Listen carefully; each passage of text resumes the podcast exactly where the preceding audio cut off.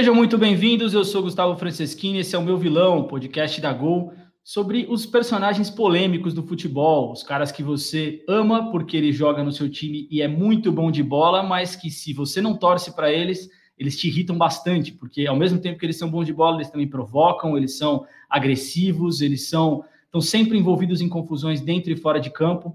O nosso personagem de hoje é um cara que é motivo de ódio e amor em vários cantos do mundo. É um cara que em algum momento da carreira foi taxado de trapaceiro e complicado para o futebol em todos os cantos do planeta, mas que ao mesmo tempo, quase na mesma intensidade, ele desperta muita admiração pelo que ele representa, pela relação dele com o jogo. O personagem de hoje é Luiz Soares, o pistoleiro, o vampiro, o melhor amigo do Messi, enfim, são muitos os, os apostos que a gente pode usar para o Luiz Soares.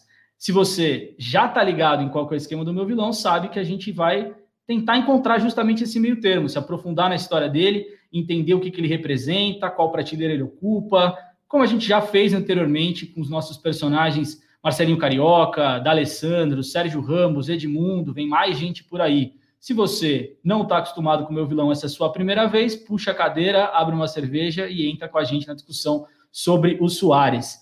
Eu começo o programa dando boas-vindas ao Alexandre Sinato, o famoso Skitter, perguntando, você que é um, tem uma, uma relação de admiração com o Uruguai, qual que é a sua primeira imagem que vem à cabeça quando eu falo o nome Luiz Soares? Seja bem-vindo, Skitter. Salve, Gustavo, salve, Paulo, salve, Caio, nosso convidado de hoje. A minha primeira imagem do Soares não tem a ver com mordida, eu não sei também o quanto essa última temporada, essas últimas essa, última passagem pelo, pelo Barcelona deu uma amenizada nisso, mas misturando o que eu curtia dele já pelo Uruguai e essa impressão recente mais bom moço dele, cara, para mim ele é o 9 que eu, que eu gosto muito de ter, é, e faz muito tempo que eu não tenho no time, e é um cara que eu sei que talvez role um surto ali que vai me dar trabalho, mas ainda vale a pena colocar colocar muita ficha nele. Skitter já deu boas-vindas ao nosso convidado. Eu vou chamar o Caio daqui a pouquinho apresentar a história dele, mas queria perguntar primeiro para o Paulo Júnior, outro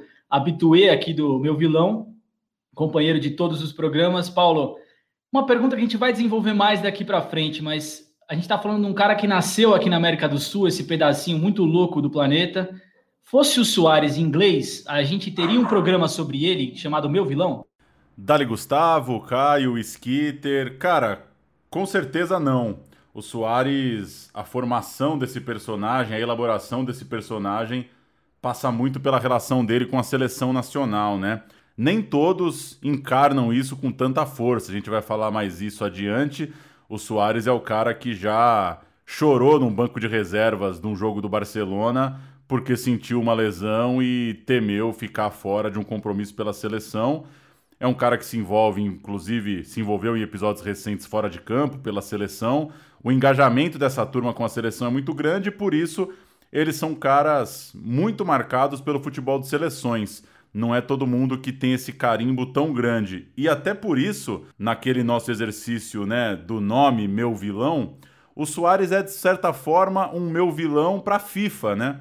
Ele deixa um abacaxi bem grande para a FIFA na Copa de 2014, já tinha deixado um pequeno abacaxi em 2010, de outra natureza, depois a gente vai falar mais dos lances, claro, mas eu acho que o Soares é o cara que a FIFA odeia ter que amar, porque apesar dos problemas que ele trouxe para os debates, para a postura, para esse ambiente de disciplina, de fair play que a FIFA tanto clama, apesar disso tudo, eu tenho certeza que quando desliga o gravador, os velhinhos lá da FIFA adoram ter um cara como Soares promovendo um evento como a Copa do Mundo. Você perguntou do Uruguai, eu acho que é um meu vilão muito ligado ao futebol de seleções, é um meu vilão para a FIFA, inclusive.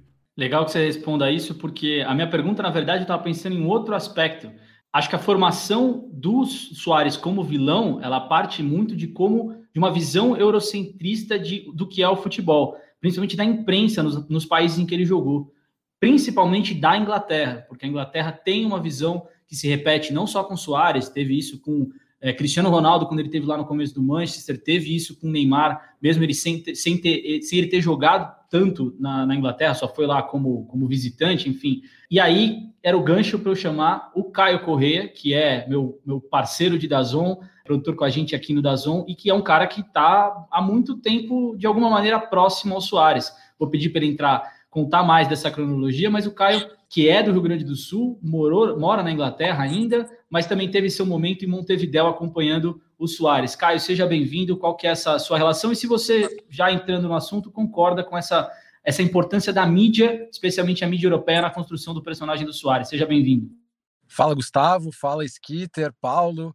Satisfação participar é, do meu vilão. Para mim é uma experiência bem interessante, porque eu cheguei na Inglaterra em janeiro de 2011, assim como o Soares chegou em Liverpool no mesmo mês.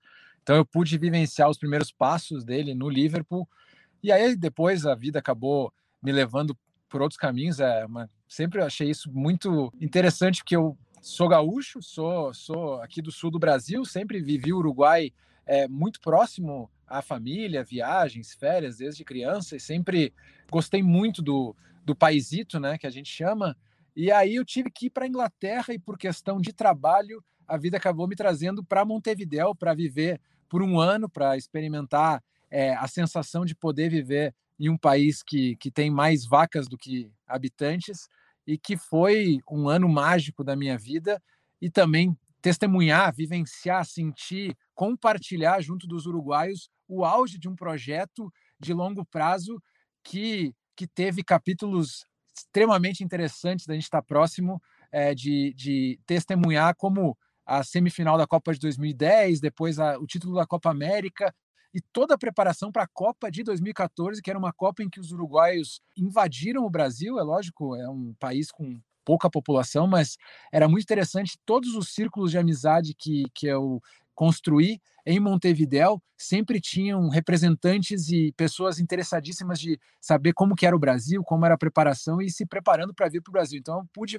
entre 2013 e até o fim da Copa de 2014, está próximo da seleção uruguaia, está próximo do Soares e ver como é, o uruguaio tem uma relação diferente com os ídolos, com a seleção e até como ele vive o futebol de uma maneira completamente diferente da gente no Brasil. Então, assim, se para o Soares aquele período também foi o auge, assim, em termos de clube no Liverpool, depois indo para o Barcelona, eu também tive muita alegria de poder ter essa experiência na vida de passar esse período em Montevideo, no Uruguai, entender um pouco que a vida é muito maior do que é, a gente consegue. É, a gente pensa aqui no Brasil, os valores são bem diferentes é, lá embaixo. E concordo com, com, com vocês, eu acho que às vezes a visão é, da imprensa tem muito filtro, tem muito bloqueio, tem muita falta de informação e falta de vivência, experiência, sensibilidade acima de tudo para entender é, personagens como o Soares e outros representantes que já é, passaram aqui pelo meu vilão. A gente vai falar de muitos aspectos do, do Soares, da, da importância dele no futebol de seleções, do legado que ele deixa no futebol como um todo, como ele influencia outras gerações. Mas vamos tirar primeiro o, o, o elefante da sala. Vamos falar da parte mais delicada da carreira do Soares, que é justamente as bobagens que ele fez em campo, porque se há sim uma certa predisposição é, eurocentrista em condenar o cara pelo que ele faz, também há muita besteira do Soares, né? Então, para de cara dizer que ele tem é um cara que consegue, jogador profissional de alto nível, que consegue ter três mordidas na carreira, não é qualquer cara que faz isso. Aliás, eu acho que nenhum é capaz de ter esse histórico. O Soares teve o primeiro grande momento dele desse tipo, ele deu uma mordida no Otman Bacal, não sei se é essa a pronúncia do PSV, num clássico Ajax e PSV, mordeu o ombro do cidadão, levou sete jogos de suspensão. Ele vai para a Inglaterra, ele tem, antes da, da, segunda mordida, ele tem um episódio de racismo contra o Evra, ele nunca admitiu que ele, que ele chamou, ele teria é, feito uma ofensa racista ao Evra durante um jogo contra o Manchester United, ele foi punido por isso, é, criou uma situação diplomática super tensa entre os dois times, ele levou oito jogos de suspensão, nunca admitiu, inclusive quando eles se encontram novamente, ele se recusa a apertar a mão do Evral, que só aumenta o problema, ele ficou ainda mais taxado como um cara, aí nesse momento, não só trapaceiro, mas também como um racista, naquele momento na Inglaterra, Mais adiante, ainda na Inglaterra, ele tem a mordida no Ivanovic do Chelsea, também numa jogada de disputa na área, fora da bola. Ele morde o Ivanovic, que fica com uma cara de assustado, assim, o que, que esse cara tá fazendo? Por que, que ele fez isso? E aí ele leva 10 jogos de suspensão e, claro, o grande momento, a mordida no Chiellini na Copa de 2014, jogo do Grupo da Morte na primeira fase daquela Copa, ele morde o, o Chiellini e ele é suspenso por quatro meses, perde o restante da Copa do Mundo, como o Caio falou, era a Copa do Mundo do Uruguai e o Soares fica fora disso. Tem algum, Paulo Skitter, algum outro jogador que vocês se lembram? A gente falou no último programa das sequências de confusões do Edmundo, mas me chama a atenção não só a sequência de confusões, mas a sequência de punições. Um cara que teve tantas punições tão duras e é aquele tipo de punição que está fora do, do, do, livrinho da lei, né? É, é, tão grave que tem que ser julgada de maneira separada.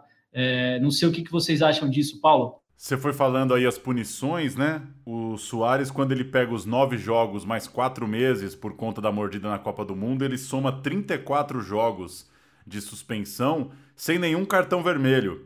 Isso que é o mais louco, né? Você perguntou da particularidade. Tudo coisa que depois acabou sendo vista pelo vídeo.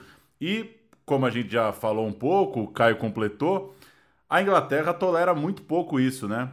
Claro que o primeiro caso foi na Holanda, os outros eles já era jogador do futebol inglês, na Copa do Mundo também. E são atitudes que é um pouco difícil de conseguir dar a volta, contextualizar, porque a frieza da imagem ela é implacável, né? Nesse caso.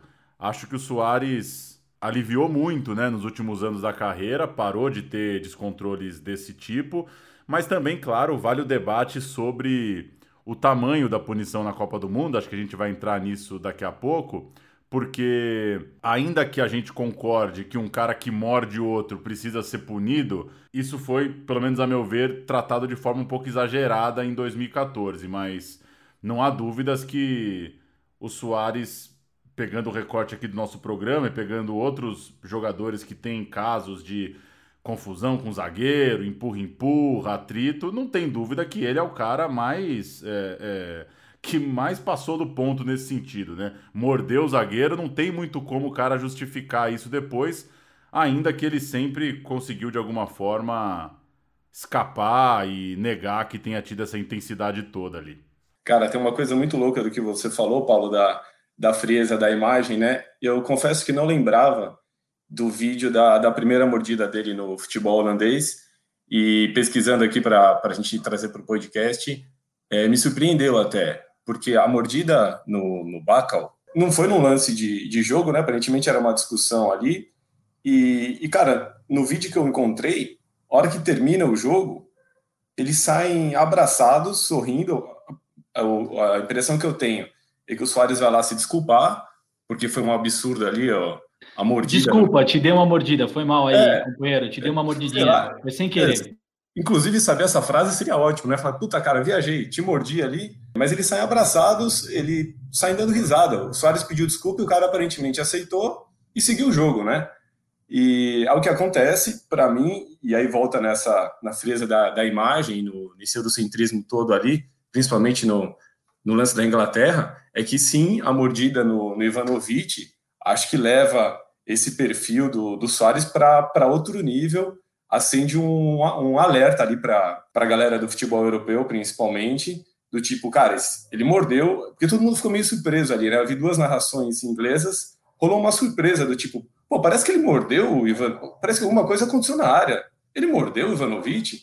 E aí vai mostrando o replay, tem um comentarista, que eles não são tão, tão efusivos quanto a gente, né, em geral, ele fala, sim, ele mordeu o Ivanovic, o cara dá uma exaltada, né? E aí os caras vão resgatar, descobrem que já mordeu a primeira vez. Então, aí sim, acho que muda o patamar de mordida e um ano depois vem a mordida na Copa, que é o, é o selo mordedor Gold Premium que o Soares carrega até hoje, né? E o, o Paulo tinha falado da FIFA.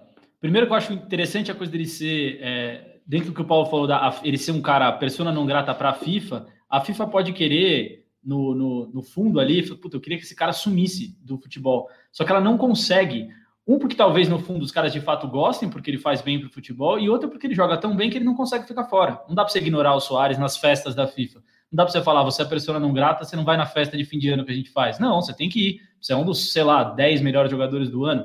Então é meio impossível fugir disso. Mas focando na Copa de 2014, eu também fico pensando no lado da FIFA. O cara já foi punido uma vez com gravidade, sete jogos. Ele foi punido de novo, oito jogos. Ele foi punido outra vez, dez jogos. O cara faz isso no maior palco do mundo. O que, a FIFA pode fazer se não tirá-lo da Copa do Mundo? Eu entendo que a repercussão ali de 2014 talvez tenha sido exagerada. O cara foi meio tratado como bandido, teve que sair do, da Copa, de fato, sair fisicamente, né? Não pôde continuar lá mas ao mesmo tempo eu fico imaginando que é uma situação delicada, assim, em termos de punição. E aí é perguntar para o Caio, que viveu um pouco essas duas, esses dois lados, como que os dois lados viram esse momento em 2014? É, a gente não pode esquecer que antes da Copa de 2014 o Soares teve um, um procedimento cirúrgico, né?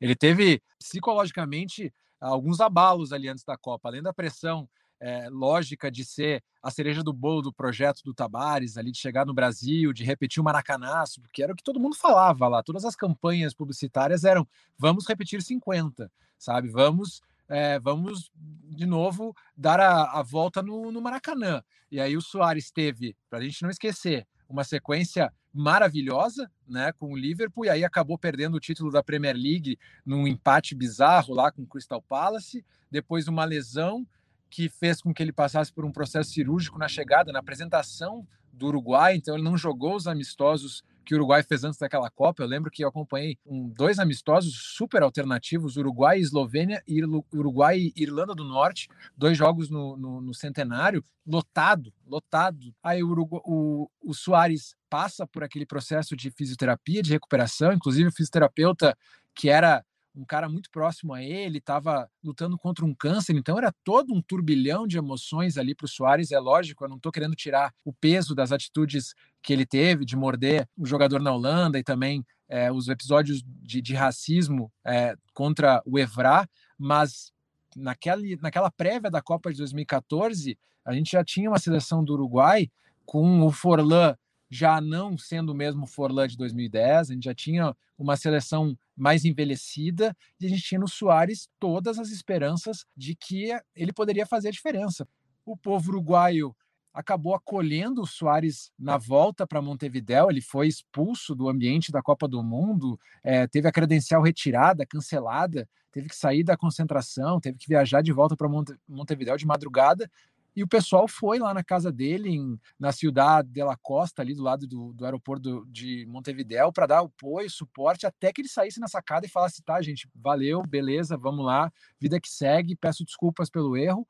E aí, cara, ali foi a gota d'água para o Uruguai ter a campanha da Copa quase que é, acabou perdendo assim completamente a, a questão psicológica foi para um jogo com a Colômbia e, e foi eliminado assim então Soares foi uma razão de orgulho, de esperança e acabou sendo o, o, o protagonista negativo daquela seleção naquela campanha. Recebeu suporte mais pelo que ele fez e pelo que ele poderia fazer pela seleção no futuro do que por aquele momento. Assim, acho que o Uruguai, o Uruguai foi meio que como um pai, assim, entender um erro hum, cometido e mas não isenta a culpa, sabe? Eu acho que foi uma compreensão e não um julgamento por julgar, assim. Acho que foi mais ou menos toda aquela circunstância ali, eles conseguiram entender que teve é, no Soares um, um, personagem que não conseguiu lidar com as emoções, assim. Atenuante, né? Soares... Atenuante de alguma é, maneira. Exato, e o Soares sempre foi um cara muito determinado, sabe? Toda a carreira dele, é, do Nacional, de ir para a Holanda, ele sempre teve na, teve na meta, na cabeça dele, de querer chegar em Barcelona, de querer chegar na Espanha, de querer ficar perto da namorada, sabe? Então, ele é um cara determinado, ele é o, ele é o uruguaio é, raiz, assim, ele é o cara, é o uruguaio verdadeiro, porque tu tem na seleção uruguaia personagens, perfis como o do Forlan, por exemplo, que representa a seleção, mas ele não é o povo uruguaio, entendeu? Ele não é o uruguaio de verdade, assim, o cara simples, o cara humilde, o cara é, lutador. Esse é o Soares para ele, sabe? Para o Uruguai é isso. Então, o Soares teve dificuldade de lidar com toda a pressão, com toda a emoção de representar a seleção, porque para o Soares a seleção, como a gente falou, era, era demais. Assim, ele lutava para estar tá presente na seleção e, e, abdicar do clube, né? O que vai na contramão de, da maioria dos jogadores de hoje em dia. E só para dar uma dimensão dessa coisa da punição, são os nove jogos mais quatro meses, então ele perde a Copa América também, né? De 2015 por conta disso, que é uma coisa muito frustrante, que aí Até recuperando aqui algumas colunas, alguns comentários, em 2015 isso soa muito estranho, porque mesmo quem achava que ele tinha que ter tido uma punição muito pesada, quando chega lá em 2015 fala, pô, mas não tem sentido o cara perder uma Copa América um ano depois também por conta de uma mordida dá uma dimensão de passagem de tempo assim longa e tem toda a repercussão em relação à transferência dele para o Barcelona, né? Que ele disse que ficou treinando como se estivesse numa prisão e não sabia direito o que ia acontecer. Quando se deu conta que o Barcelona queria continuar a negociação para contratá-lo, chorou, se emocionou bastante, falou: pô, os caras estão dando um voto de confiança quando todo mundo está me tratando como o bandido da Copa, o cara que teve que sair a paisana, né, dando credencial, não podendo almoçar com os colegas de time, coisa do tipo. E ele fica fora da lista dos 23 melhores jogadores do mundo da Festa da Bola de Ouro de 2014. Tinha jogado uma barbaridade pelo Liverpool, tinha feito uma Copa do Mundo impactante dentro de campo. O jogo que ele ganha da Inglaterra é muito grande e mesmo assim ficou fora, ao que parece, por uma certa retaliação ali sim da FIFA. Então é doido como. Concordo com o que você falou, Gustavo, de que a FIFA tinha uma coisa, tinha uma atitude a tomar, né? Afinal é reincidente, reincidente, reincidente. Como é que a gente mostra para esse cara que não dá para ele ficar no maior espetáculo do planeta mordendo gente? Ao mesmo tempo, o desdobramento e o próprio Chiellini, né, foi muito sensato logo no dia seguinte, ainda abalado pela eliminação da Itália, dizendo que se preocupava muito com a família do Soares, com a repercussão disso tudo. Então, passou, o Soares passou uns meses ali bem particulares. Acho que ninguém no futebol passou por algo parecido. Lembrando que a suspensão dele, a pena dele na, na Copa do Mundo, ele foi banido do futebol por quatro meses, né? Em teoria, quando ele começou a cumprir a suspensão, já no Barcelona, ele não podia nem treinar, ele não podia participar de nada é, oficial de futebol. Então, no começo, ele não podia nem treinar junto com os caras no centro de treinamento do Barcelona. Isso daí, sim, na sequência, o Barcelona conseguiu, acho que ainda no fim de agosto, comecinho de setembro, conseguiu derrubar isso para pelo menos ele poder treinar com os caras e, e fazer jogo não oficial e tudo mais. E só falando, emendando do, ainda nessa, nessa imagem de, de vilão, de trapaceiro, que ficou muito clara para a FIFA, né? No, no pré-Copa de 2014, tem aqueles vídeos quase institucionais ali da FIFA, no estúdio, bonitinho, ele sentado, e tinha outro, outro episódio que a FIFA estava tendo que lidar sobre Copa do Mundo, que foi a mão na, contra a Gana na Copa de 2010 na África do Sul, né? Aquela mão no, no finzinho da, da prorrogação, que no fim das contas deu certo para o Uruguai, ele foi expulso, Gana perdeu nos pênaltis, o Uruguai passou. E aí o cara pergunta para ele, o repórter da FIFA pergunta para ele, Cara, e, e, aquele episódio lá, né? Fica aquele. E fica o climão, obviamente, constrangedor, e ele responde meio quieto, assim, falando: aquilo foi, foi um instinto, acho que todo mundo faria o mesmo. E, então, assim, imagina, quatro anos depois, com a cabeça mais fria, ele, ele lida com a situação assim, né? Do tipo, cara, isso é uma coisa normal para se fazer para quem está defendendo a sua seleção no ambiente daquele. E ele emenda, ele fala: trapacear seria se eu tivesse machucado um cara que estava prestes a fazer um gol e eu não fiz isso. E era justamente isso, Skitter, que eu ia, que eu ia lembrar. É, esse episódio de Gana, que pra gente, vendo o jogo, é, foi um dos melhores jogos daquela Copa. Mas para a visão da FIFA e dos valores da promoção da FIFA, aquilo vai contra o jogo bonito, aquilo vai contra o jogo limpo, né? É, deliberadamente tu fazer uma defesa com a mão. Então aquilo já já, já trouxe como algo para agravar a situação do Soares, né? E acho que é, o, que é algo que é interessante a gente trazer para o debate é que, diferente de muitas seleções do mundo, Brasil, Argentina, com uma população muito grande, a seleção do Uruguai joga como, quase como um clube, assim. Eles têm essa mentalidade de jogar como uma equipe, como um time, como um clube. Isso desde a base até o profissional.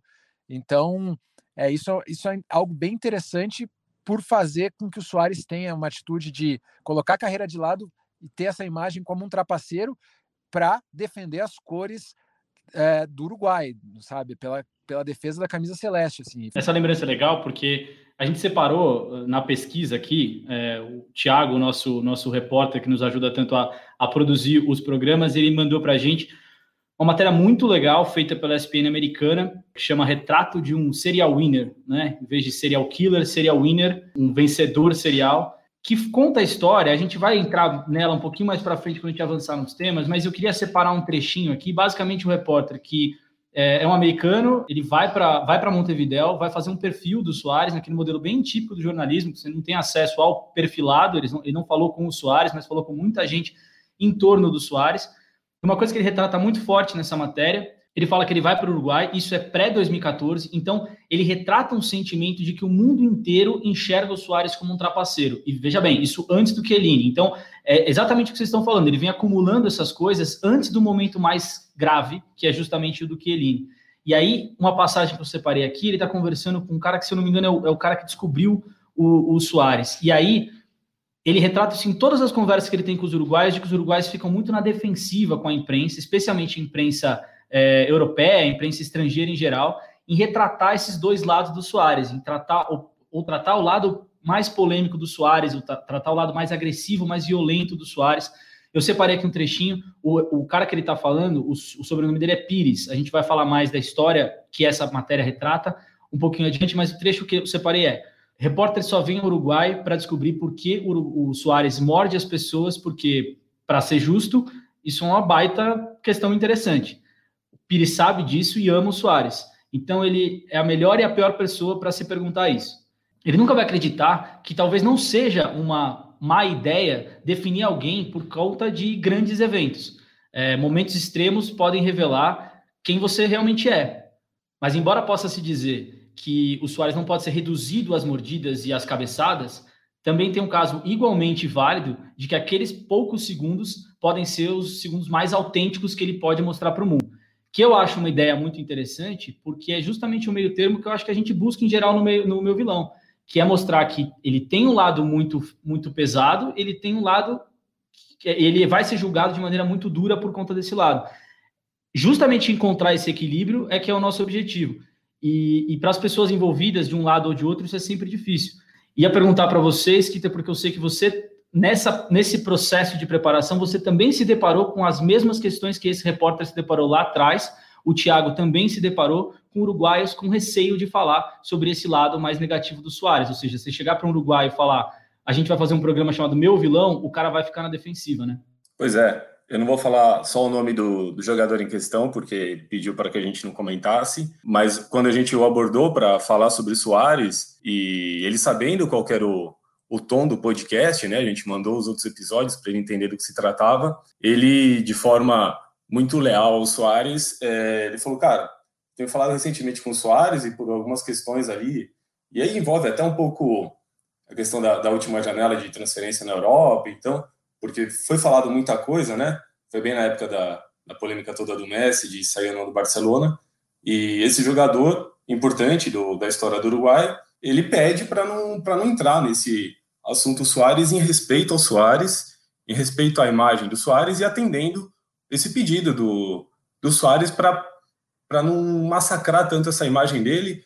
É, obviamente, quando o Soares pediu isso, não era imaginando que a gente falaria aqui dele no meu vilão, mas mostra um pouco essa relação entre os uruguaios e esse cuidado que eles têm com a imagem do Soares. Né? E aí eu já parto para um, um, um próximo passo do nosso programa, um segundo bloco, que é justamente para discutir o que o Caio levantou, que é essa relação da seleção, o Soares com a seleção e um pouco o uruguaísmo, que é um termo que eu nem sei se ele existe de fato, mas a gente trabalhou muito nele, trabalhou muito em cima dele, que é esse orgulho, não só que os uruguaios têm do próprio país e da própria seleção, mas também um orgulho que se criou em torno da seleção, uma admiração que outras pessoas têm. Isso é muito forte no Brasil, tem muita gente que veste a camisa do Uruguai, vê na seleção uruguaia uma, uma projeção do futebol que seria ideal. E uma coisa que o Caio falou que me chama muita atenção é o Uruguai na contramão das seleções, das seleções, do futebol de seleções em geral. Acho injusto quando dizem que, no geral, o jogador não liga para a seleção. Acho que tem muito jogador que liga, muitos deles ligam muito para a seleção, inclusive na seleção brasileira que apanha muito por isso. Mas, de fato, a perspectiva do Uruguai com relação a isso é diferente. Os caras têm uma visão diferente disso. Caio, você falou um pouco sobre isso. Se você puder explicar melhor como era a sensação por lá, eu acho que é interessante. É extremamente interessante é, e é difícil de compreender algumas coisas. Assim, numa coletiva de imprensa de seleção uruguaia, as perguntas elas nunca têm menos que um minuto porque o jornalista vai passar 45 segundos elogiando o, o, o, entrevistado. Vai agradecer por ele existir, vai agradecer por ele ser uruguaio, vai dizer que ele está numa fase maravilhosa e vai, vai sempre levantar a autoestima do entrevistado. E, e aí ele vai fazer a pergunta. E isso, na maioria das vezes, isso aconteceu. assim. Então é, era bem interessante ver a, o orgulho que eles tinham da, do que é deles, assim, do que é do, do pertencimento. E ao mesmo tempo era muito estranho, porque é, o Uruguai é um país que tem 3 milhões e meio de habitantes, e, e, poucos estrangeiros, assim, tem, tem pouquíssimos estrangeiros. E, e, e, a primeira vez que um uruguaio é, desconhecia, eles, ao mesmo tempo, eles têm um orgulho imenso do país, de tudo que eles têm, de, daquilo que eles são, e é maravilhoso realmente. Eles sempre faziam a mesma pergunta: O que que tu estás fazendo aqui? Era sempre a pergunta que eu ouvia toda vez que eu dizia que era estrangeiro e vivia em Montevideo. Então, assim, é, é ao mesmo tempo que eles têm um amor, um orgulho de tudo que eles construíram, tanto na vida quanto no futebol, eles têm dificuldade de entender que as pessoas é, estão lá por escolha, por, por, por querer estar lá e, e, que, e que gostavam muito daquilo, assim, era, era, era interessante essas conversas, esses debates, assim, nesses grupos de amizade, porque eles tinham uma curiosidade imensa em saber o que uma pessoa tem na cabeça para escolher o Uruguai para se instalar, para viver, para passar um tempo da vida lá. Então, é, esse, é, essa, esse contraste do orgulho com, com a baixa autoestima em relação a, às vezes, o que faz uma pessoa se mudar para o Uruguai, para mim sempre me chama muito a atenção. Mas, ao mesmo tempo, acho que o orgulho sempre esteve lá. Não sei exatamente como que eram as coletivas de imprensa antes da era Tabares, mas o Uruguai não sempre foi em campo a representação daquilo que se falava dele, né? Eu sou de 88, cresci ouvindo o Galvão ressaltar a força do Uruguai quando pegava o Brasil, de como o Brasil era, de como o Uruguai é um, um, rival difícil, é um clássico, tal, tal, tal. Só que isso nem sempre se provou em campo, não só nos duelos entre Brasil e Uruguai, mas o Uruguai passou de entre 70, que ele foi semifinalista, um dos jogos mais importantes da carreira do Pelé, até 2010, que é quando o Uruguai volta para a semifinal, são 12 Copas, o Uruguai fica fora de 5. Inclusive, em duas oportunidades, ele fica fora de duas seguidas. Só chegou às quartas de final uma só vez, que foi justamente em 2010. Em todas as outras participações, caiu ou na fase de grupo ou nas oitavas. É um desempenho muito fraco para uma seleção que sempre foi tão colocada lá em cima. E aí é uma outra parte importante do Soares, porque ele faz parte da mudança do, do, da percepção do, da seleção do Uruguai.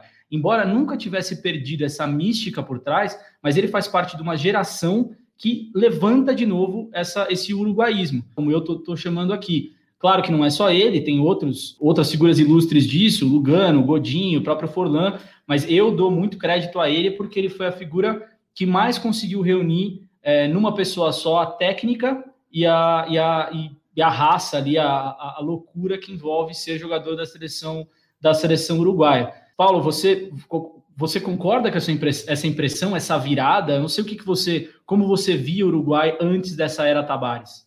Concordo contigo, de fato tinha uma coisa que era muito imaginada, só que pouco se via na prática, e aí não é exclusividade do Uruguai, né? Tudo no futebol, por mais que você tenha identidade, tenha o envolvimento, se você não tiver resultado, isso acaba passando despercebido. Os clubes grandes do Brasil estão aí de prova, né? Basta uma boa campanha para você ressaltar toda aquela identidade, história, envolvimento. E no fim das contas, quando o time passa anos e anos sem ganhar nada, é muito difícil você encontrar isso num elenco que não alcança nem, né, não chega nem perto dos objetivos.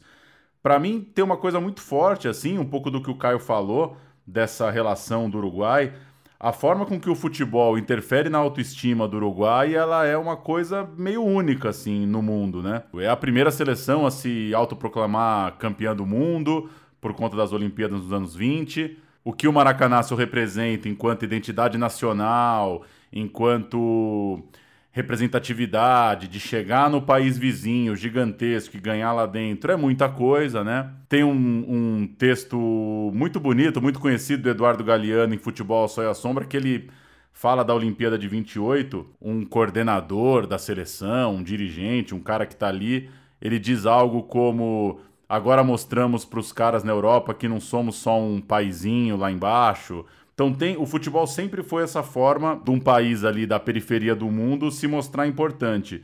E eu acho que esses caras dessa geração, eles conseguem, eles conseguiram trazer isso para o debate, né? Aí a gente pode questionar se tem um certo fetiche, se tem exagero e tal, mas eles trouxeram isso de forma real, né? Os jogadores, lideranças do Uruguai, por exemplo, quando a FIFA teve uma intervenção na Federação Uruguaia, os caras foram a favor da intervenção, eles bateram de frente com a federação, os caras teve um veto de um problema de Nike, Puma, se eu não me engano, em 2016, que também Godin, Soares, os caras soltaram uma carta pública dizendo que a federação tinha que ser mais transparente, coisa do tipo. Então tem, tem um sentimento de pertencimento que é muito acima da média. E quando você pega um, um, um, cara como Lugano, por exemplo, o que ele fez depois do episódio do Soares em 2014, que ele começa a berrar na entrevista, né? Inclusive, a postura do Lugano, se é uma postura que ele acreditou que era a melhor postura como capitão, né? Ele defende o Soares de todas as formas, ele sugere favorecimento do Brasil, ele sugere que Itália e Inglaterra, por conta de, de estarem eliminadas, estão dando um jeito ali de ferrar o Uruguai. Ele dá uma entrevista maluca, assim. Inclusive, há quem acredite que a FIFA, o tamanho da punição pode ter sido um pouco influenciada por essa postura do Uruguai.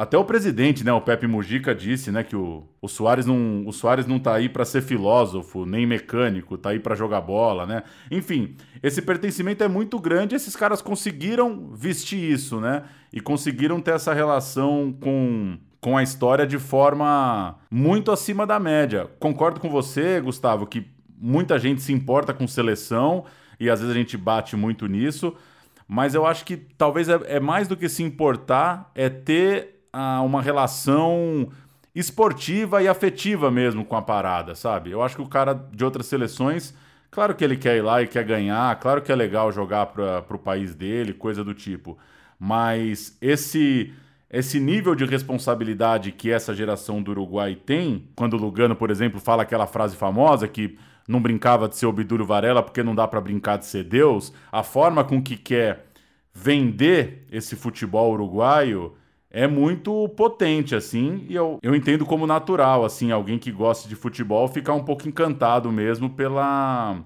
força que esses caras têm de valorizar a história, valorizar a camisa, de estarem juntos, de querer aquilo e de, e de se portar em campo como se portam no clube mesmo.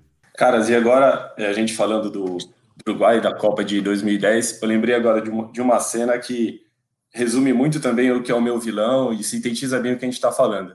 Então, eu estava lá na África do Sul cobrindo o Brasil. No mesmo dia do jogo do Uruguai-Gana, mais cedo, o Brasil jogou com a Holanda também pelas quartas de final e foi eliminado. Termina o jogo, entrevista jogadores, enfim, imprensa brasileira trabalhando localmente ali e fica até altas horas no, no centro de imprensa ali montado pela FIFA no estádio onde o Brasil foi eliminado lá em Porto Elizabeth.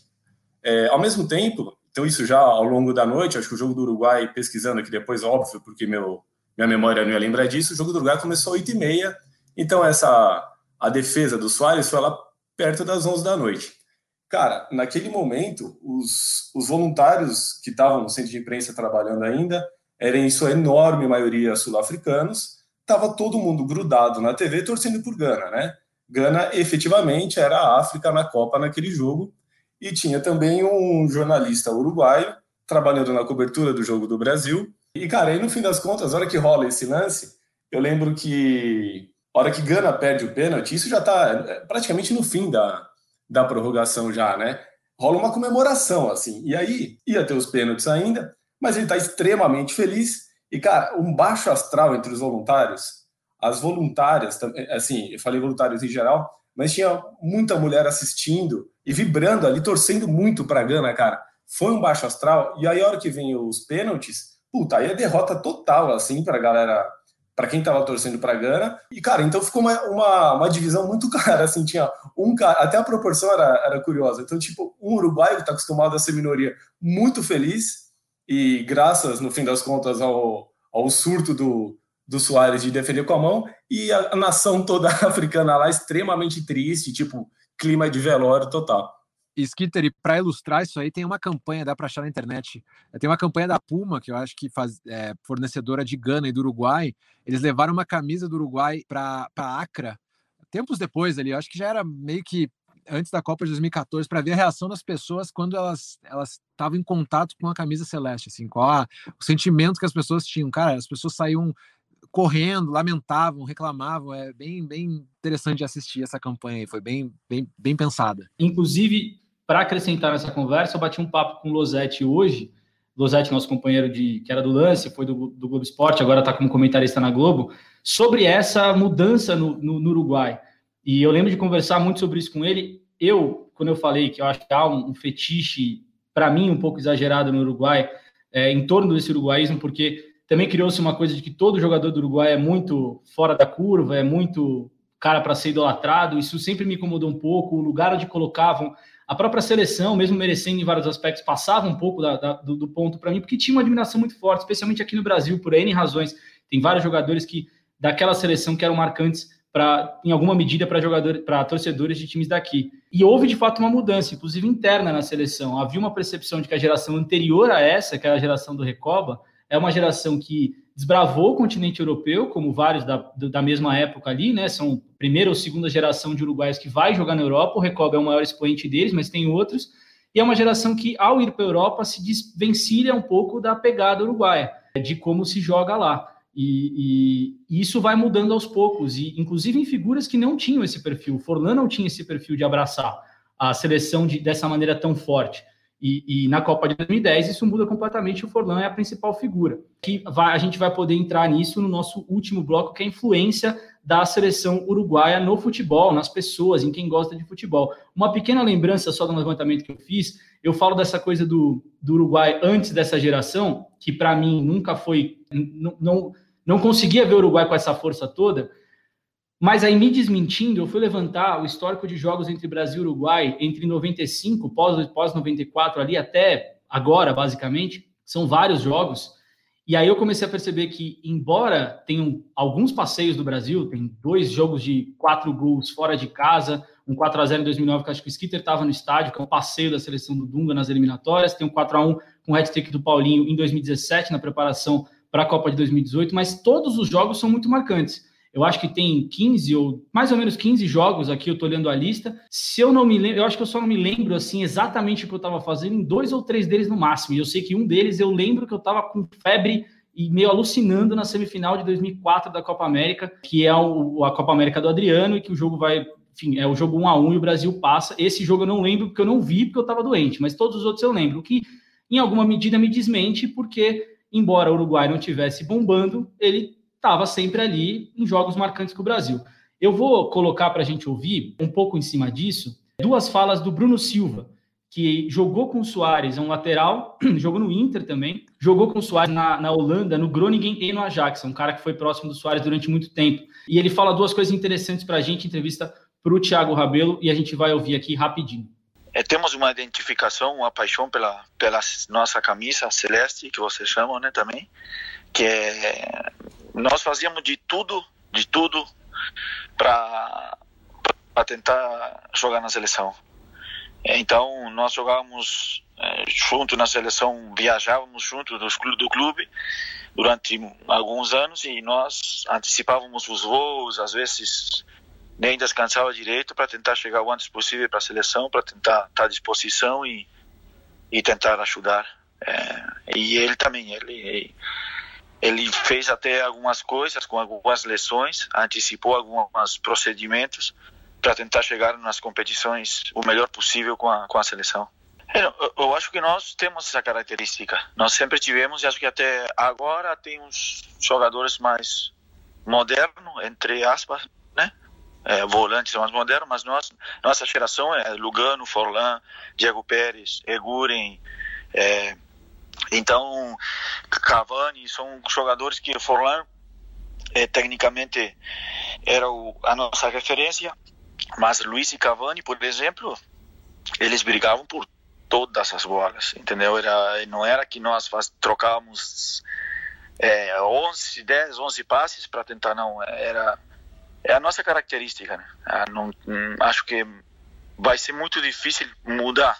Agora, como te falei anteriormente, está um pouco diferente pelas características dos volantes. Valverde, do Real Madrid, Bentancur, da Juventus, é, é, Vecino da Inter, e talvez acabe esquecendo algum, é Torreira do Arsenal. São jogadores um pouco mais, é, como se diz, refinados, digamos, né? Você consegue perceber que não só eles tinham esse, esse, esse perfil, como se orgulhavam dele em alguma medida. Paulo, para a gente encerrar esse papo de uruguaísmo e passar já para a influência cultural do uruguaísmo, o quanto essa seleção, não sei se dá para colocar em patamares, a gente sempre fala muito das prateleiras aqui no meu vilão, né?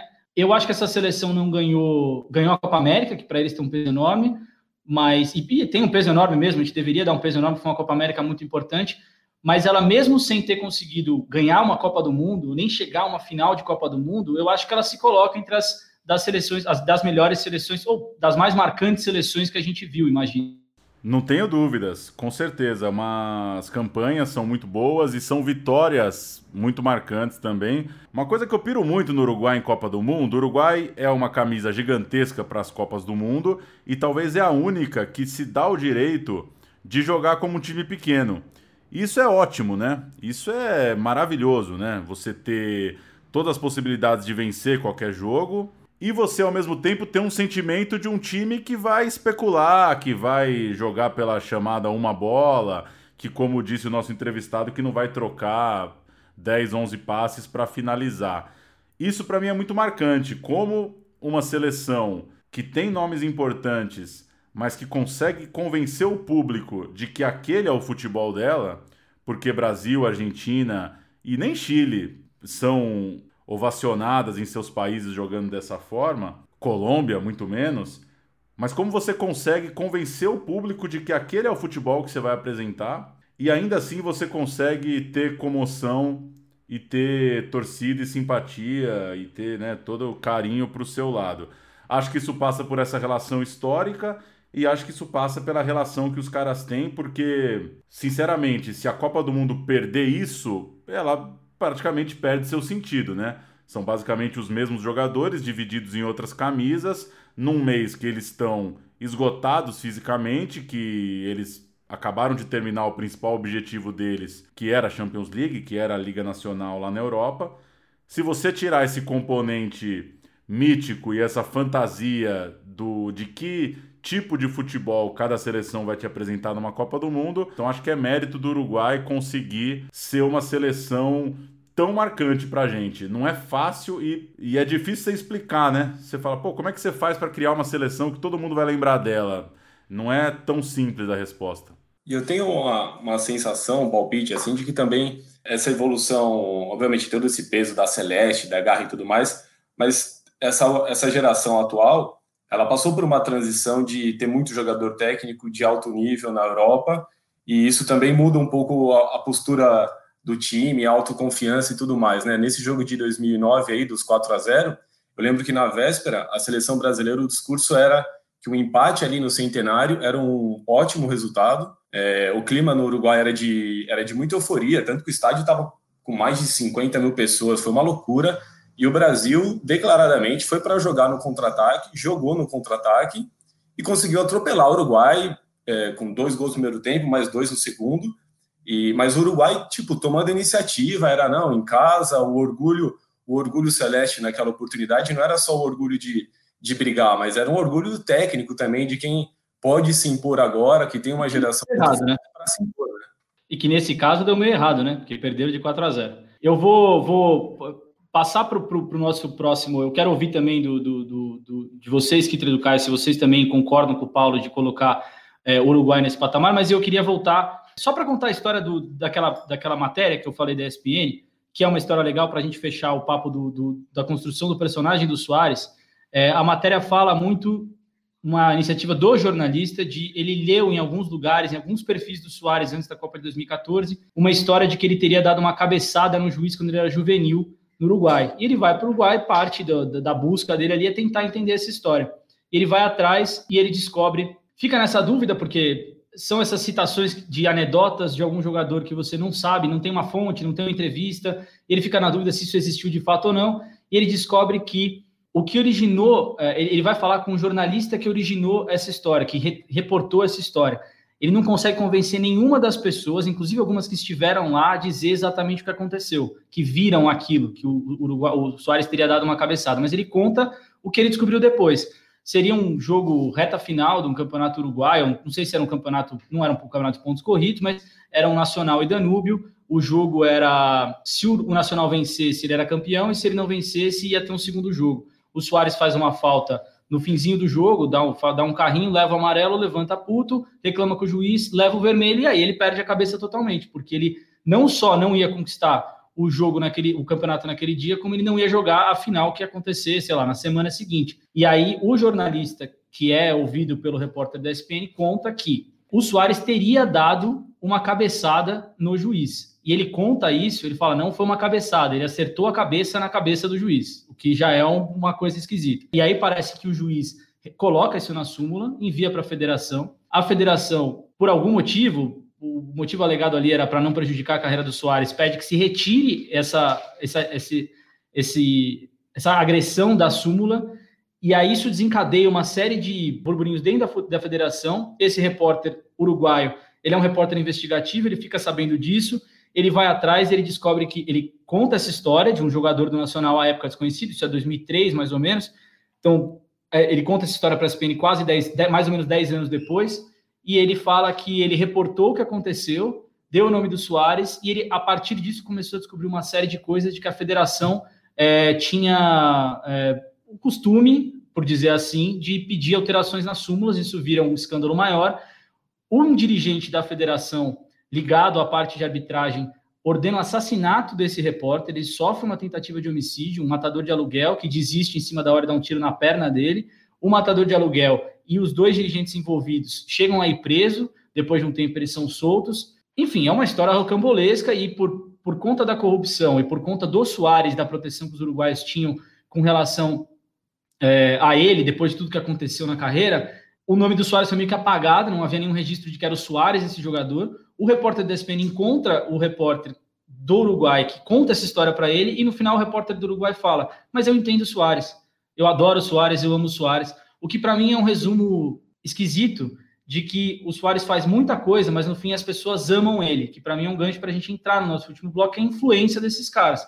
É, tudo que a gente falou do Uruguai na contramão do futebol de seleção, de como o Soares sente o jogo, é, dessa coisa do pertencimento, é, do que a, de quanto a Copa do Mundo precisa desse tipo de coisa, de não negociar com seus valores, tudo isso faz com que essa geração, com que essa seleção, o Soares em especial, mas não só ele, Godin, Cavani, eles influenciam pessoas do mundo inteiro. Desde quem é ligado no futebol geração atual, PlayStation, porque ele é o cara que está no Barcelona e tem muitos gols e é o amigo do Messi, conquistou muita coisa, e até o cara que defende o futebol raiz e que não é muito fã do futebol europeu, mas ele enxerga no Soares e nessa geração do Uruguai é um futebol das antigas, um futebol que se joga da maneira como se deveria. Mas eu acho que isso é um pouco a chave de, do, do legado que esses caras vão ter, especialmente o Soares, daqui a, sei lá, 5, 10 anos.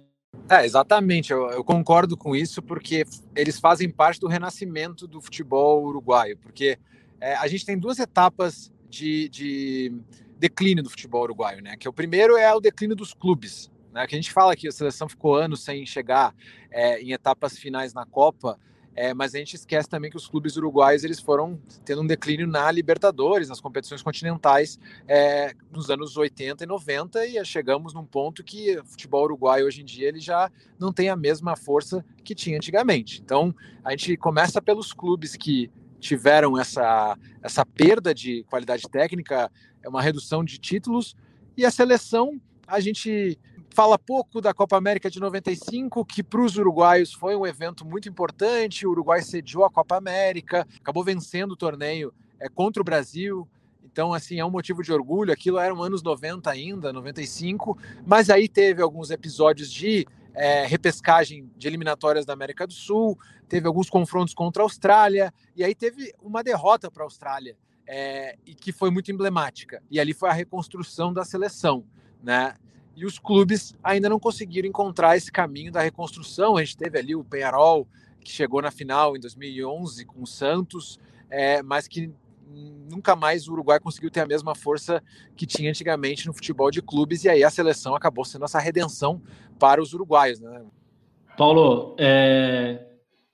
dentro disso, de tudo que a gente está falando, o quanto você acha que o Soares e o Uruguai em si podem influenciar ou quanto já influenciam as futuras gerações? Tá meio tocante esse programa, né? Que a gente está gravando durante o Uruguai e Chile. Tá muito bonito o estádio Centenário vazio, apesar da tristeza. Tá muito bonito ver a... o estádio Centenário.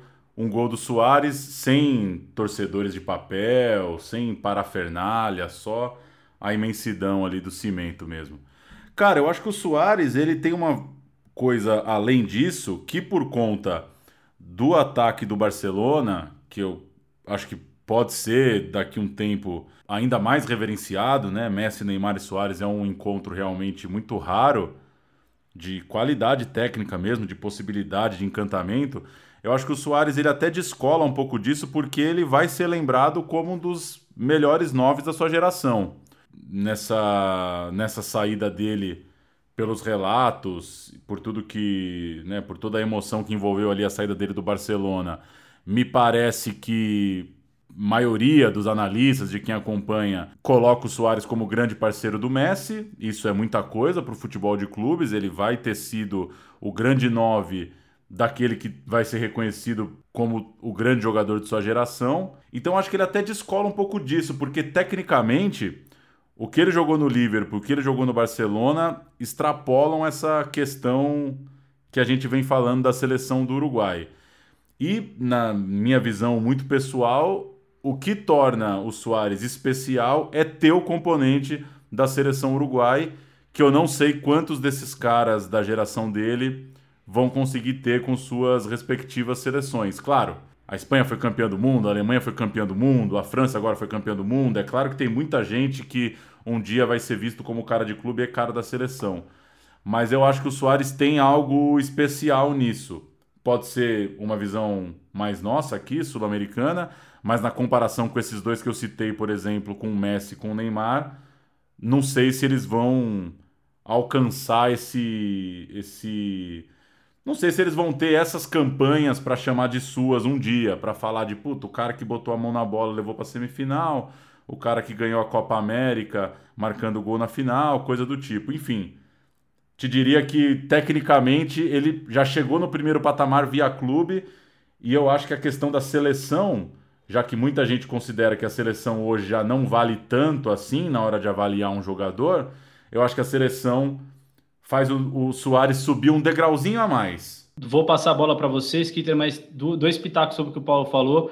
Um que seleção é vista como coisa menor, mas no fim é o maior título da carreira de Chave, de Pilo, de uma série de jogadores de ponta conquistaram também tudo pelos clubes, então eu voto sempre porque pela, pela, pela Copa do Mundo ser muito importante. Acho que o Mbappé vai parar com 40 anos, pode ter 15 bola de ouro, que eu não acho que vai acontecer, mas se acontecer, a Copa do Mundo vai continuar sendo um papel re, muito relevante se não for o maior título da carreira dele.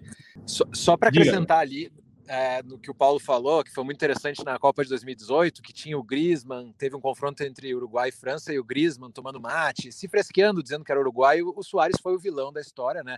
O, o Griezmann com os laços com o Godin, de ser padrinho do filho, o Soares vem numa coletiva de pré-jogo e fala: o Griezmann não é uruguai, ele não sabe o que é ser uruguai. Então, assim, é, é mais um capítulo. É espetacular, tipo, é, é, cortar mesmo pela raiz, assim, qualquer tipo de, de, de desejo do Griezmann de ser é, uruguaio. Mas o próprio desejo do Griezmann de ser uruguaio, para mim, a influência, do, é, a influência dessa geração, obviamente, muito mais do Godin, porque eles tinham uma amizade de Atlético de Madrid, mas o fato de um jogador de ponta que viria a ser campeão do mundo, sendo figura super relevante pela França, o cara valorizar esse tipo de relação, não necessariamente no caso dele com a seleção, mas é, de valorizar essa coisa do Uruguai, para mim, já é um, um, um, grande exemplo da influência é, da, da, seleção uruguaia. E aí, perguntar para o Skitter, você tem a sensação de que a gente está falando muito do, de, do, do, que, do reflexo do que o Soares construiu muito na Inglaterra, eu acho, e, nas, e na Copa do Mundo, e na seleção uruguaia. Porque depois que ele vai para o Barcelona, a visão meio que muda, porque, e é por isso que eu falei tanto no começo do programa da, da imprensa inglesa, especialmente, que é tão dura com os caras que eles consideram trapaceiros.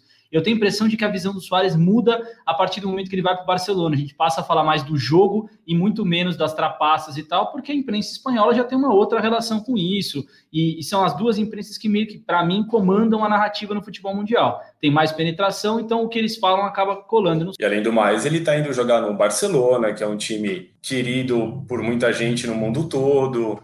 É, a rejeição ao Barcelona é muito menor do que outros gigantes europeus, né? É, e outra coisa que eu acho que ele se, sem querer, se aproveita muito no bom sentido é da amizade que ele constrói com o Messi. Até pelo perfil do Soares mesmo, né? Não é uma coisa forçada. O Soares, no fim das contas, e na vida pessoal, por tudo que a gente acompanhou é, nos últimos anos, é um cara, é um cara tranquilo, é um cara família. Você não lembra de grandes polêmicas dele. Na verdade, eu não lembro de nenhuma grande polêmica fora de campo. Para mim, o Soares é o típico cara que surta, tem surtos em campo. Eu tenho dois, três amigos que começa a rolar a bola, não importa se está jogando com o filho, se está jogando a, o a final do campeonato do prédio, o cara se transforma e fica completamente louco, assim, louco no sentido de, de perder as, as faculdades da CNTP, assim, sabe, do dia a dia. E o Soares, para mim, é muito isso. E aí, quando ele vai para o Barcelona, é, logo depois da, da última mordida, que é uma coisa muito louca da gente falar, né? Tipo, última mordida. O cara deu três mordidas na carreira e mesmo assim, é, para muita gente, eu me incluo nisso, eu não tenho uma imagem do cara de, de trapaceiro, de aquele cara, puta, mau caráter que você detesta. Por mais que você condene as mordidas, obviamente, não tem, não faz parte do, do jogo morder. É, faz um pouco pela provocação, mas, pô, morder três vezes não faz a última mordida é na Copa 2014, logo depois ele vai para o Barcelona. Meio que finalmente o cara virou mesmo essa página e junto com o Messi, o Barcelona, Barcelona muito vencedor, o trio com o Neymar, então tudo vai muito a favor disso. A imprensa espanhola também tem uma postura, como você falou, diferente da, da imprensa inglesa. E agora eu fico até um pouco curioso para saber no Atlético de Madrid, a gente vai acompanhar um time que tem mais vilões, vilões mesmo que a gente gosta de chamar no futebol, né? Com Simeone, Diego Costa, toda aquela coisa sul-americana bem à flor da pele, assim. A América do Sul ali é muito forte. Então, eu quero até ver como vai ser esse Soares ali, para ver o quanto o Barcelona deixou o bom mocismo dele em campo também, falar mais alto e vai sobreviver esse Atlético de Madrid do, do Simeone já encaminhar para o nosso final e, e para o nosso fim e, e, fazer uma, uma rápida enquete com vocês, para vocês pensarem rápido, não, não precisa desenvolver muito, tem que ser o que vem na cabeça mesmo.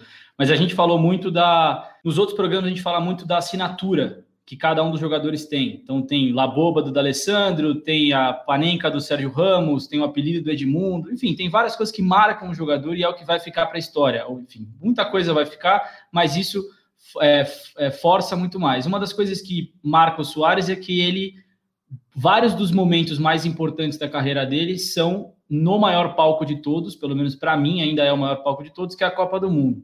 E aí eu pergunto para vocês, de supetão, é, começando com o Caio, se você, você consegue lembrar assim, os cinco momentos mais marcantes da Copa do Mundo que você viu. É, não, não, é, não são os jogos, não, são cinco cenas que você viu. É, o Soares está nela?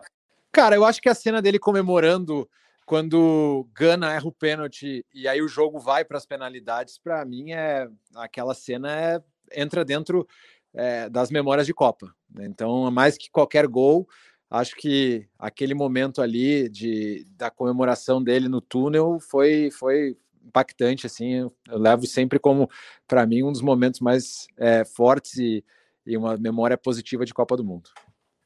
Paulo Skitter.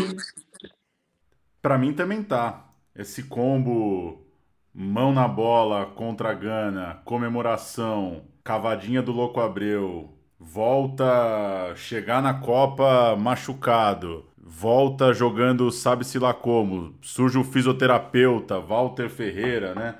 E o cara acaba com o jogo e depois dá a mordida. Acho que dá mão na bola a mordida. Esse caos Soares aí é muito marcante. Ainda que ele jogue muita bola, a minha imagem é dessa coisa caótica mesmo. O cara que cagou pro fair play e, e joga a bola desse jeito dele mesmo. Eu concordo também, e justamente por esse pacote todo Uruguai-Gana, para mim, é, não pelo jogo em si, né, não da, da bola rolando, embora ela conte ali, tá, tá entre os cinco maiores do que eu lembro de Copa do Mundo, e acho que entra fácil também de toda a história de Copas, do que a gente pesquisa, num top 10 de jogo marcante com o tanto de reviravolta e o tanto de emoção, aquela ao fim da pele, a flor da pele, assim que você você fica vidrado no, no jogo e graças ao Soares em boa parte disso. E só para complementar, assim, é, para mim como um bônus track de tudo isso que a gente falou, é só botar no YouTube Chegada do Uruguai 2010 em Montevideo.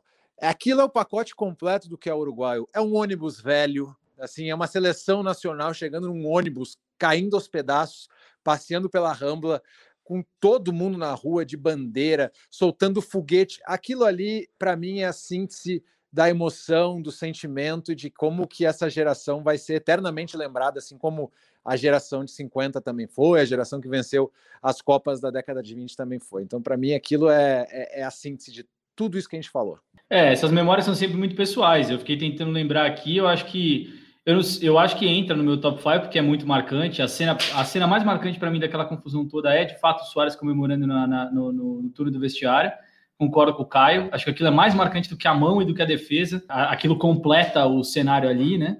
É, eu colocaria, sei lá, cabeçada do Zidane, alguma coisa ali do Penta, o 7 a 1 e mais um quinto, uma quinta opção à sua escolha. Mas eu acho que é por aí. E eu acho que isso, no final, é o que vai dar. É o que vai ser lembrado geração após geração. A gente fala até hoje do pênalti perdido do Sócrates, a gente fala do, do, do gol perdido do, do Pelé. Cara, só uma última da minha parte, que eu pensei a tarde inteira nisso e não consegui colocar na discussão, e também daria para discutir só isso, que é uma coisa muito boba, na verdade, que é o lance da mordida, cara. Eu não sei se a gente pensou muito nisso. A mordida, ela não é a cotovelada, ela não é o carrinho por trás, ela não é o cara que chega na solada se aproveitando de que ele tem a desculpa de dividir a bola, mas chega para quebrar ela também, enfim, ela não, ela não é, ela não tem esse julgamento de lance do jogo, ao mesmo tempo que ela não tem a humilhação de uma cusparada, pelo menos para mim, assim, eu não acho que a mordida ela é essa, ela é esse rebaixamento da vítima. É, acho que se fosse uma cusparada, por exemplo, acho que a cabeçada, como você lembrou do Zidane, não acho que o Chiellini estaria daquele jeito depois. A mordida ela tem um tom mais de galhofa, né? Porque você não machuca ninguém mordendo alguém, né? Aquilo não tira o cara do jogo. E ao mesmo tempo ela não é essa coisa humilhante, né? Você não tá, sei lá, puxando a cueca do cara, sabe? Enfim, só uma, uma coisa que eu não sei se vai dar tempo da gente se alongar, mas talvez para ter um pitaco e fica também pro ouvinte. Que loucura, cara. Assisti hoje a tarde inteira e fiquei pensando nesse lance do porquê e o que, que a mordida, no fim das contas, conta, né? Para quem tá vendo. Perguntar para o Tyson, né? Mike Tyson, né? Ah, pois Tyson é. A dúvida fica no ar, né? Cara, eu acho meio ingênuo até. É, um, um, eu fico meio entre a ingenuidade e meio, meio imbecilidade, assim, porque de fato é uma coisa que poderia ser uma coisa meio malandra de você tentar desestabilizar o seu adversário, mas ao mesmo tempo, num futebol de câmera em todos os lugares, é, e eu acho que isso é uma, uma adaptação que a gente vai ter. A gente viu na Copa 2018, mas querendo ser expulso numa agressão idiota, que era para desestabilizar o adversário e o VAR pegou. É, eu acho que isso cada vez vai ter menos espaço e o Soares mostra que com a gravidade que ele fazia já não tinha espaço, mesmo quando tinha VAR. Eu acho meio, meio estúpida, mas como você falou, ela, ela não é para tirar o cara, ela não é tão é violenta em alguma medida, mas é o que você falou, você está coberto de razão, não vai tirar o cara de campo, não é agressiva, tudo que você falou, assina embaixo. Mas eu acrescento que ela tem uma certa ingenuidade. A, me passa uma ingenuidade no lidar com o futebol de achar que aquilo no seu é a sua maneira de reagir, sabe? Uma coisa meio intempestiva, que não vai dar em coisa nenhuma, você vai ser o maior prejudicado por isso, como foi de fato nos três casos, e mesmo assim você faz porque você não sabe se controlar. Cara, não sei se foi ingenuidade ou imbecilidade do, do Soares na de 2014 no Chiellini, mas o que eu acho maravilhoso é que a hora que ele cai no. Porque assim, o Chiellini tem um instinto de de voltar assim com o corpo e meio que fazer um gesto com o cotovelo, né? O Soares cai em campo depois de morder o Chiellini com a, os dedos no dente assim e reclamando. Do tipo, porra, tomei uma cotovelada aqui. Exato, dente. exato. Ou tipo, mordi a clavícula do cara e o osso do cara é muito duro, sabe? Esse plata ferrou a minha, a minha arcada dentária aqui. É uma coisa muito louca, sabe? Bom, depois desse, desse. Depois de dissecarmos o Soares, nos despedimos. Agradecer o Caio pela participação, agradecer o Paulo e o Skitter também por mais uma vez estarem no meu vilão. Teremos mais personagens, mais gente para a gente olhar, para colocar a lupa em cima deles, falar com atenção todos os aspectos da carreira, o que, que eles deixam, qual que é o legado, enfim, todas as coisas que a gente pode, pode falar de personagens tão, tão legais, tão complexos e tão, tão, tão relevantes para o nosso tempo como, como esses que a gente tem tratado. Se você gostou do, do podcast do Soares e não ouviu os outros, volta no seu feed, acompanha outros personagens que a gente tem, tem mais coisa no feed da Gol também. A gente falou um pouco de Copa América, a gente tem uma série especial sobre Copa América, aquela Copa América falando de vários jogos que incluem o Uruguai, inclusive. É, em algum momento eles estão envolvidos, o Uruguai está envolvido naquela história.